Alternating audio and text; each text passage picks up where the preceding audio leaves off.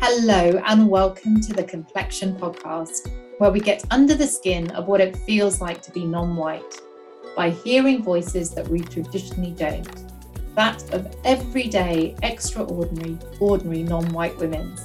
Now, it's important to say that the term non white is used deliberately here to frame and give context to these women's experiences and voices. And it isn't used as a label or definition for their complexion, race, or ethnicity. My name is Sakina Ballard. I'm a brown woman and mother, and I'm also a trauma informed therapeutic coach and mentor, and I specialise in the perinatal period. This podcast was born out of conversations, and it's here to open up more important conversations. So please come and leave your reflections in a review. Plus, do give it a like and a subscribe too. Your support and voice is invaluable. Each one of the guests shares aspects of a precious part of our human experience, their personal story and it's a privilege to be able to share this with you. So, thank you for being here and being a part of the conversation. We hope you enjoy it and we hope you find it inspiring and enlightening too. Hi, and welcome back to another episode of the Complexion podcast, where we get under the skin of what it feels to be non white.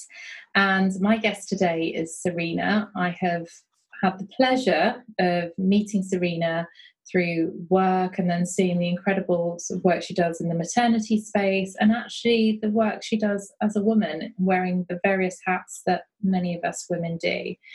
So, Sarina, welcome. Thank you. It's a real pleasure to be here. Um, so, I'm Sarina, Sarina Jesudason. Uh, I'm a mum of one um, five year old. Always go with the mum first, despite all the different hats that we say we wear. Always go with the mum first. And yes, I, I, I know uh, I met you, Sakina, through the Maternity Voices Partnership, and I'm chair of our local one, as well as um, operations manager at a national health charity. So, yeah, busy woman.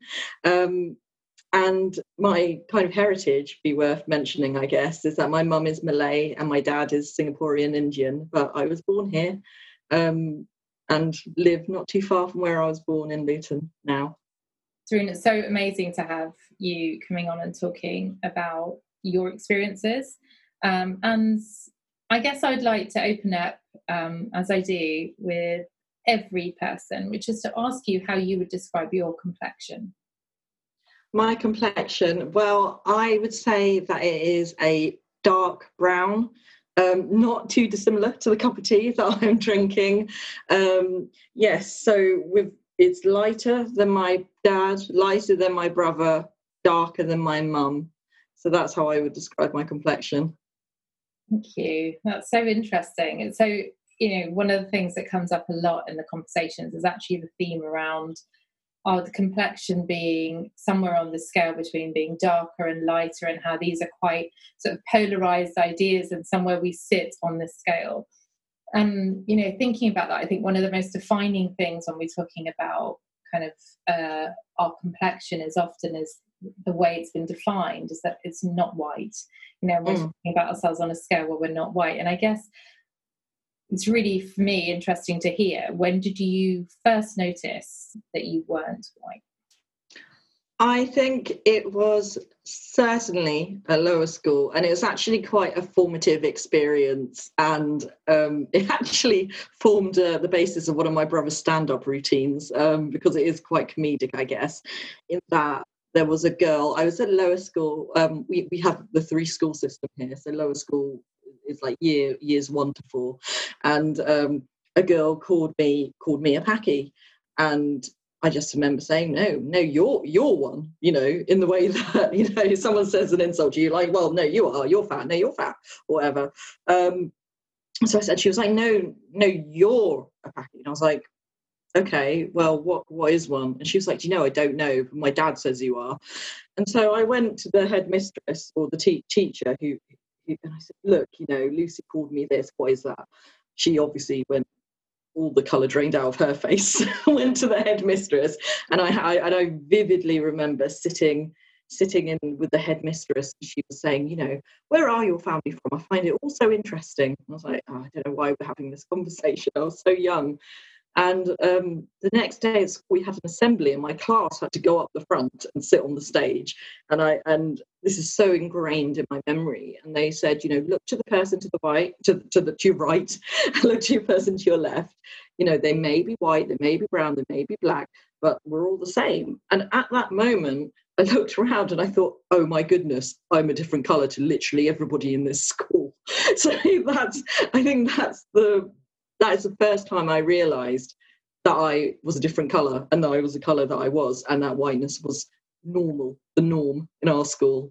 Um, and it really sticks firmly in my memory. That's such an a, such a sort of pivotal moment because there's so much involved in that event, wasn't there? There was this initial mm. kind of peer act where there was this sort of innocence and ignorance meeting each other and you know what is that well i don't know you know and such a profound word you know it's, it's actually a really difficult word i find still to say because i've had yeah. of being called that as well and then of course to then notice that it's it's marked by the fact that people say, well, we're all the same. And you look around, you go, well, actually, now we're not. I am actually mm. different. And pointing out that we're all the same, I've noticed I'm different. I think it must be quite a profound moment because there's so many mixed messages in that as well, aren't there? Mm. really interested me that the term you used, which is, you know, that the norm is white and did you grow up? It sounds like possibly in an area where you know there wasn't a lot of diversity in terms of ethnicity, culture, or or was there? Yeah, it, it was very monocultural. It was very white. So I come from a small town called Dunstable, literally right next door to Luton, which is which is very diverse. So um, you know, just a, a couple of miles down the road, you have a huge Afro-Caribbean community. You have a huge Asian uh, kind of Bangladeshi and Pakistani community, and then we were in this incredibly white conservative town. And so my, um, you know, in my lower school there was there was one other there was a chinese boy and that was it and then there was me and so out of you know the dozens um, going into hundreds of children. It was yeah, really just just us. And then in my street, we were the only only non-white family in the neighborhood. I would say I cannot think of anyone in. Yeah, I think no, that's it. Yeah, no one in my in my whole neighborhood area was was anything other than white. So yeah, really, really white background. Yeah, and so interesting when you, you know, when you sort of describe that visual of, you know, literally down the road, it was really different. But then you're in this space where you're in a totally different demographic space and a, different kind of neighborhood. How did Absolutely. you find the sense of belonging? Did you, did you, how did you find a sense of belonging? Did you find that sense of belonging? Um, I always found it really hard that that sense of belonging. Um, you know, it's okay when you're younger, but as you get older, I think it's much more difficult. And I think that it might have been easier if my parents were very were part of a community of their own culture here, but they weren't. Um, not so much. Um, uh, they they had friends. I mean, I guess the thing that, re- that that really sticks out is growing up just being aware that all the black, brown, Asian people were coming to our house in the middle of this very white suburban area. So all my, you know, because my parents both worked for the NHS. Um, my dad left after a while, but so you know there was a huge uh, number of people from um, the, the, former colonies working for the NHS. So we all found each other, and um, so I felt I belonged with them, you know, with my aunt, aunties and uncles who weren't my genetic aunties and uncles, but whether it's, you know, um, the, the guy from Guyana or the, the Chinese woman who, who was kind to my mum when she joined the hospital, stuff like that's where I felt I belonged.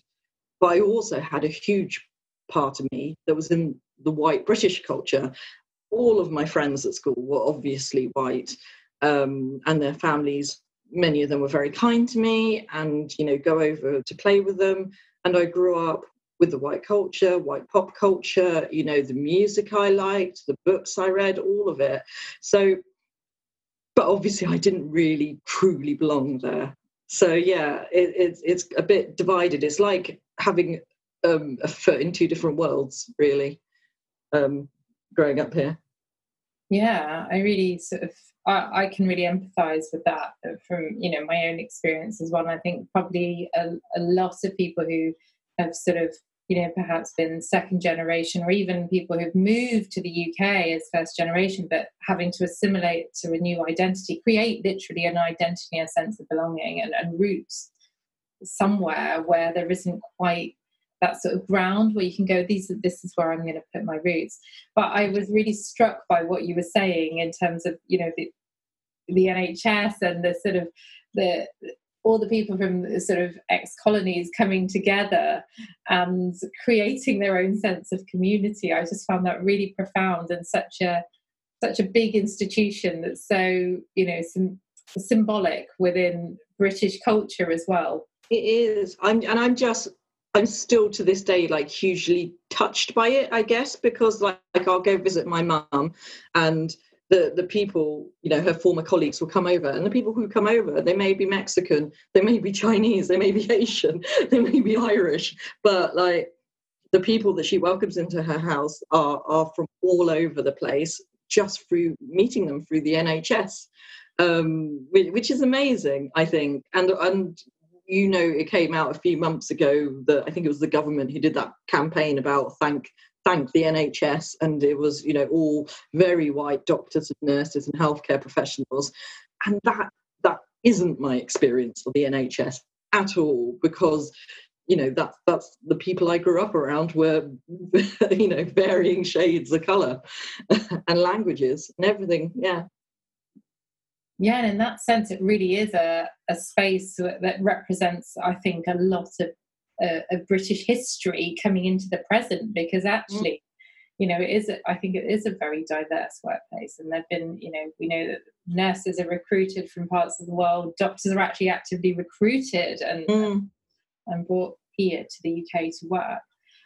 I, I'm really interested to hear as well when you describe that story about your experience of that first time you realized you went white and you know being in that sort of assembly.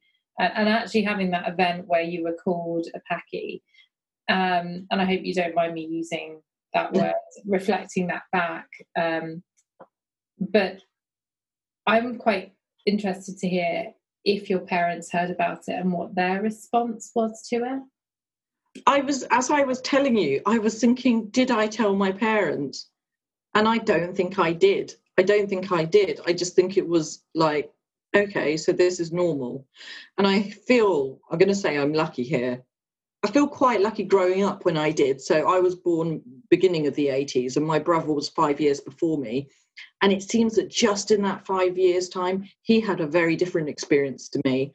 Um, and he has much darker skin than I do um, which is, worth noting, I think. And he experienced a lot more racial bullying than I ever did, and partly maybe because he's a boy as well. So, um, and and I know obviously my parents were aware of that. And one of the stories that sticks in my head is my dad being made um, to go to this boy's house because this boy had said something to my brother and there was a fight and it was obviously my brother's fault. It turned out, well, that that was the, the story that came home was that my brother had to go apologize. So my dad took him and my dad had to my dad was quite a short asian man had to stand there and take a tirade of racist abuse from this guy this boy's father. And afterwards my dad was just like you know this is what we have to do to my to my brother. Like this is what we have to do. We just have to part with it but you weren't wrong but we have to just part with it. And so i feel like that just those five years older than me, he had quite a different experience to me because um, that really stuck in my memory as a, a, as a time when he he yeah really used to get it quite regularly. I think. And that sounds really, um, you know, even hearing that story and thinking about myself as a parent having to having to deal with a situation like that. You know, I think the natural sort of thing we want to do as parents is keep our children safe. We want to sort of protect them and equip them for the world. And I was really struck by what you said there that your dad was like, actually, this this is what we have to take, and that's you know that heartbreaking sense of resignation that actually sort of preparing your children for a world where they are going to meet abuse mm. and and they are going to have to face these these sort of aspects of other people's judgments on them.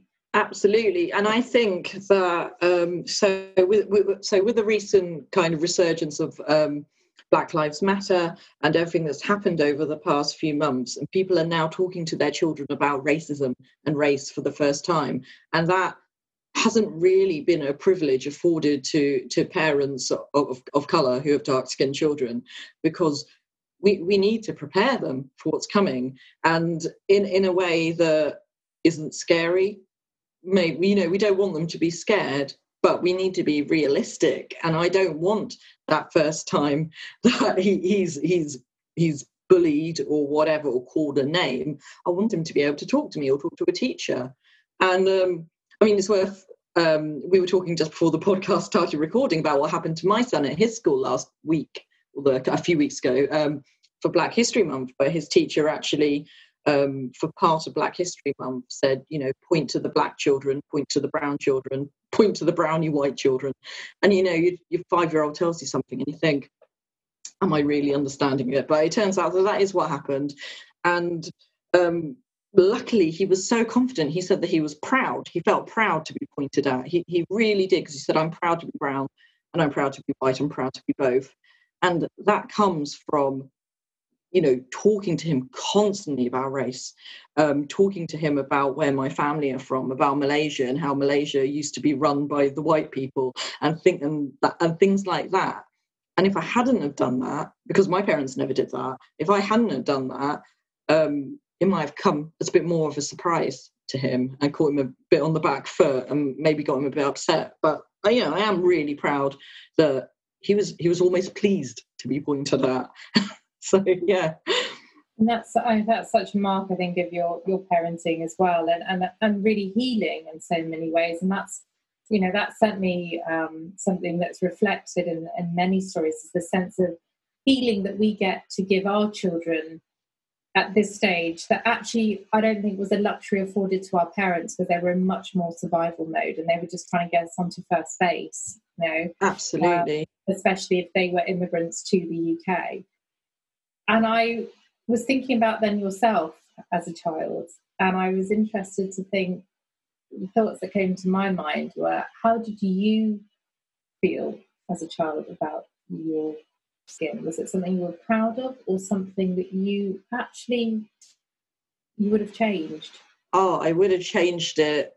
I would have I would have done anything to change it. And you know, I think back, we talk about parenting and the differences in parenting. I would draw. You would you would be asked to draw people. You'd be asked to draw yourself, right? And I at school, you'd be draw a self portrait. Always peach a peach coloured girl because that's that's like what's expected almost. And it was never pointed out to me. Um, my son the other day was drawing pirates and he drew a black pirate and a brown pirate and i was like oh my god you know it was actually like super emotional this was months ago but i, I cherish that that that he doesn't go to the default peach crayon but I, I did, you know, I, I would, and I think, I think the thing that made me kind of dislike my skin so much, being around so, so many just purely white people, purely white people, my peers were purely white, was that I never knew if someone didn't like me or I wasn't invited to play or I wasn't part of the group or something, I never knew is it me or is it is it my skin?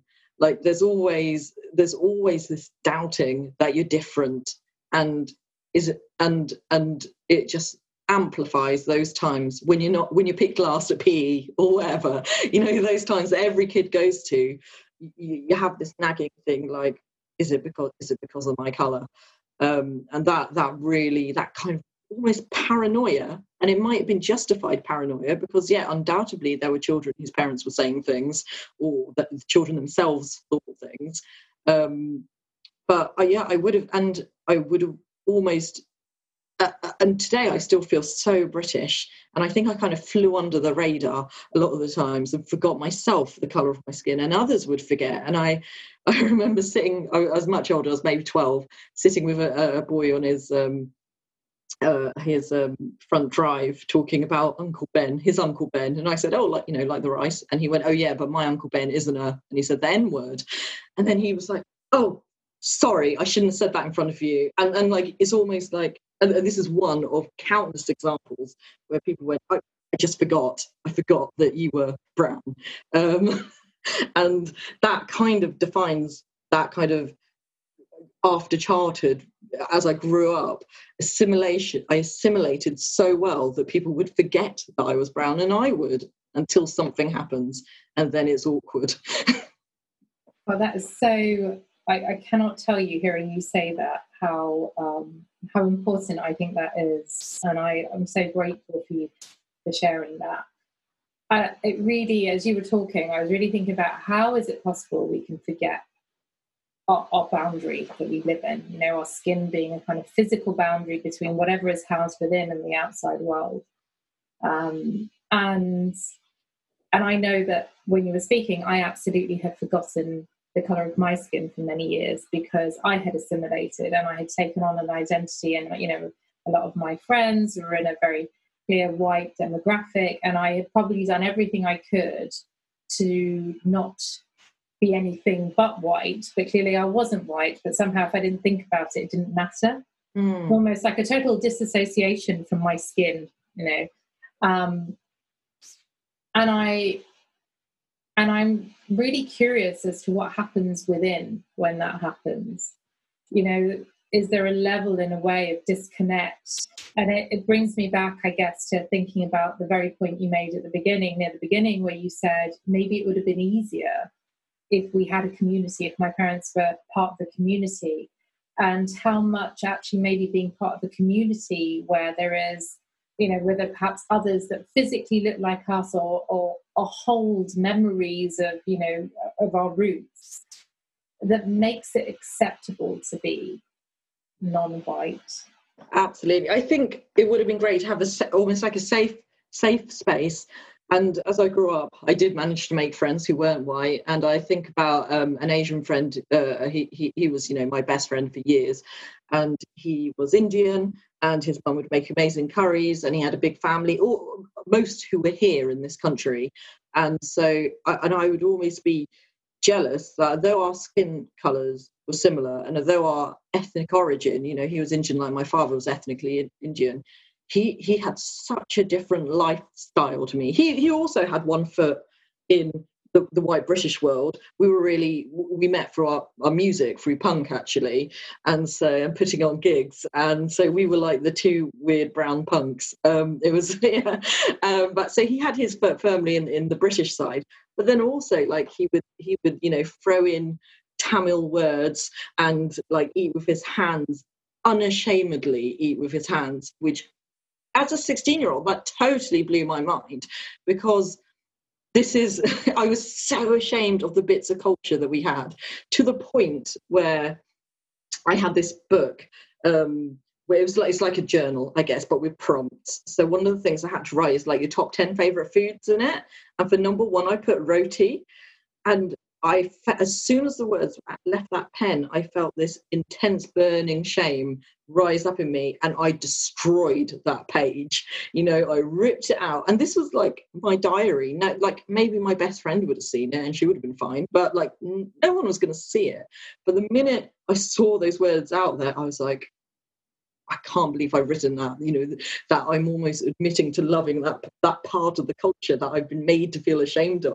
So there were yeah these really weird feelings of, of shame, but also I, I just remember being in, entirely jealous of my my Indian friend that he was so happy with his culture and proud of it um, and part of that community, and I I just didn't have that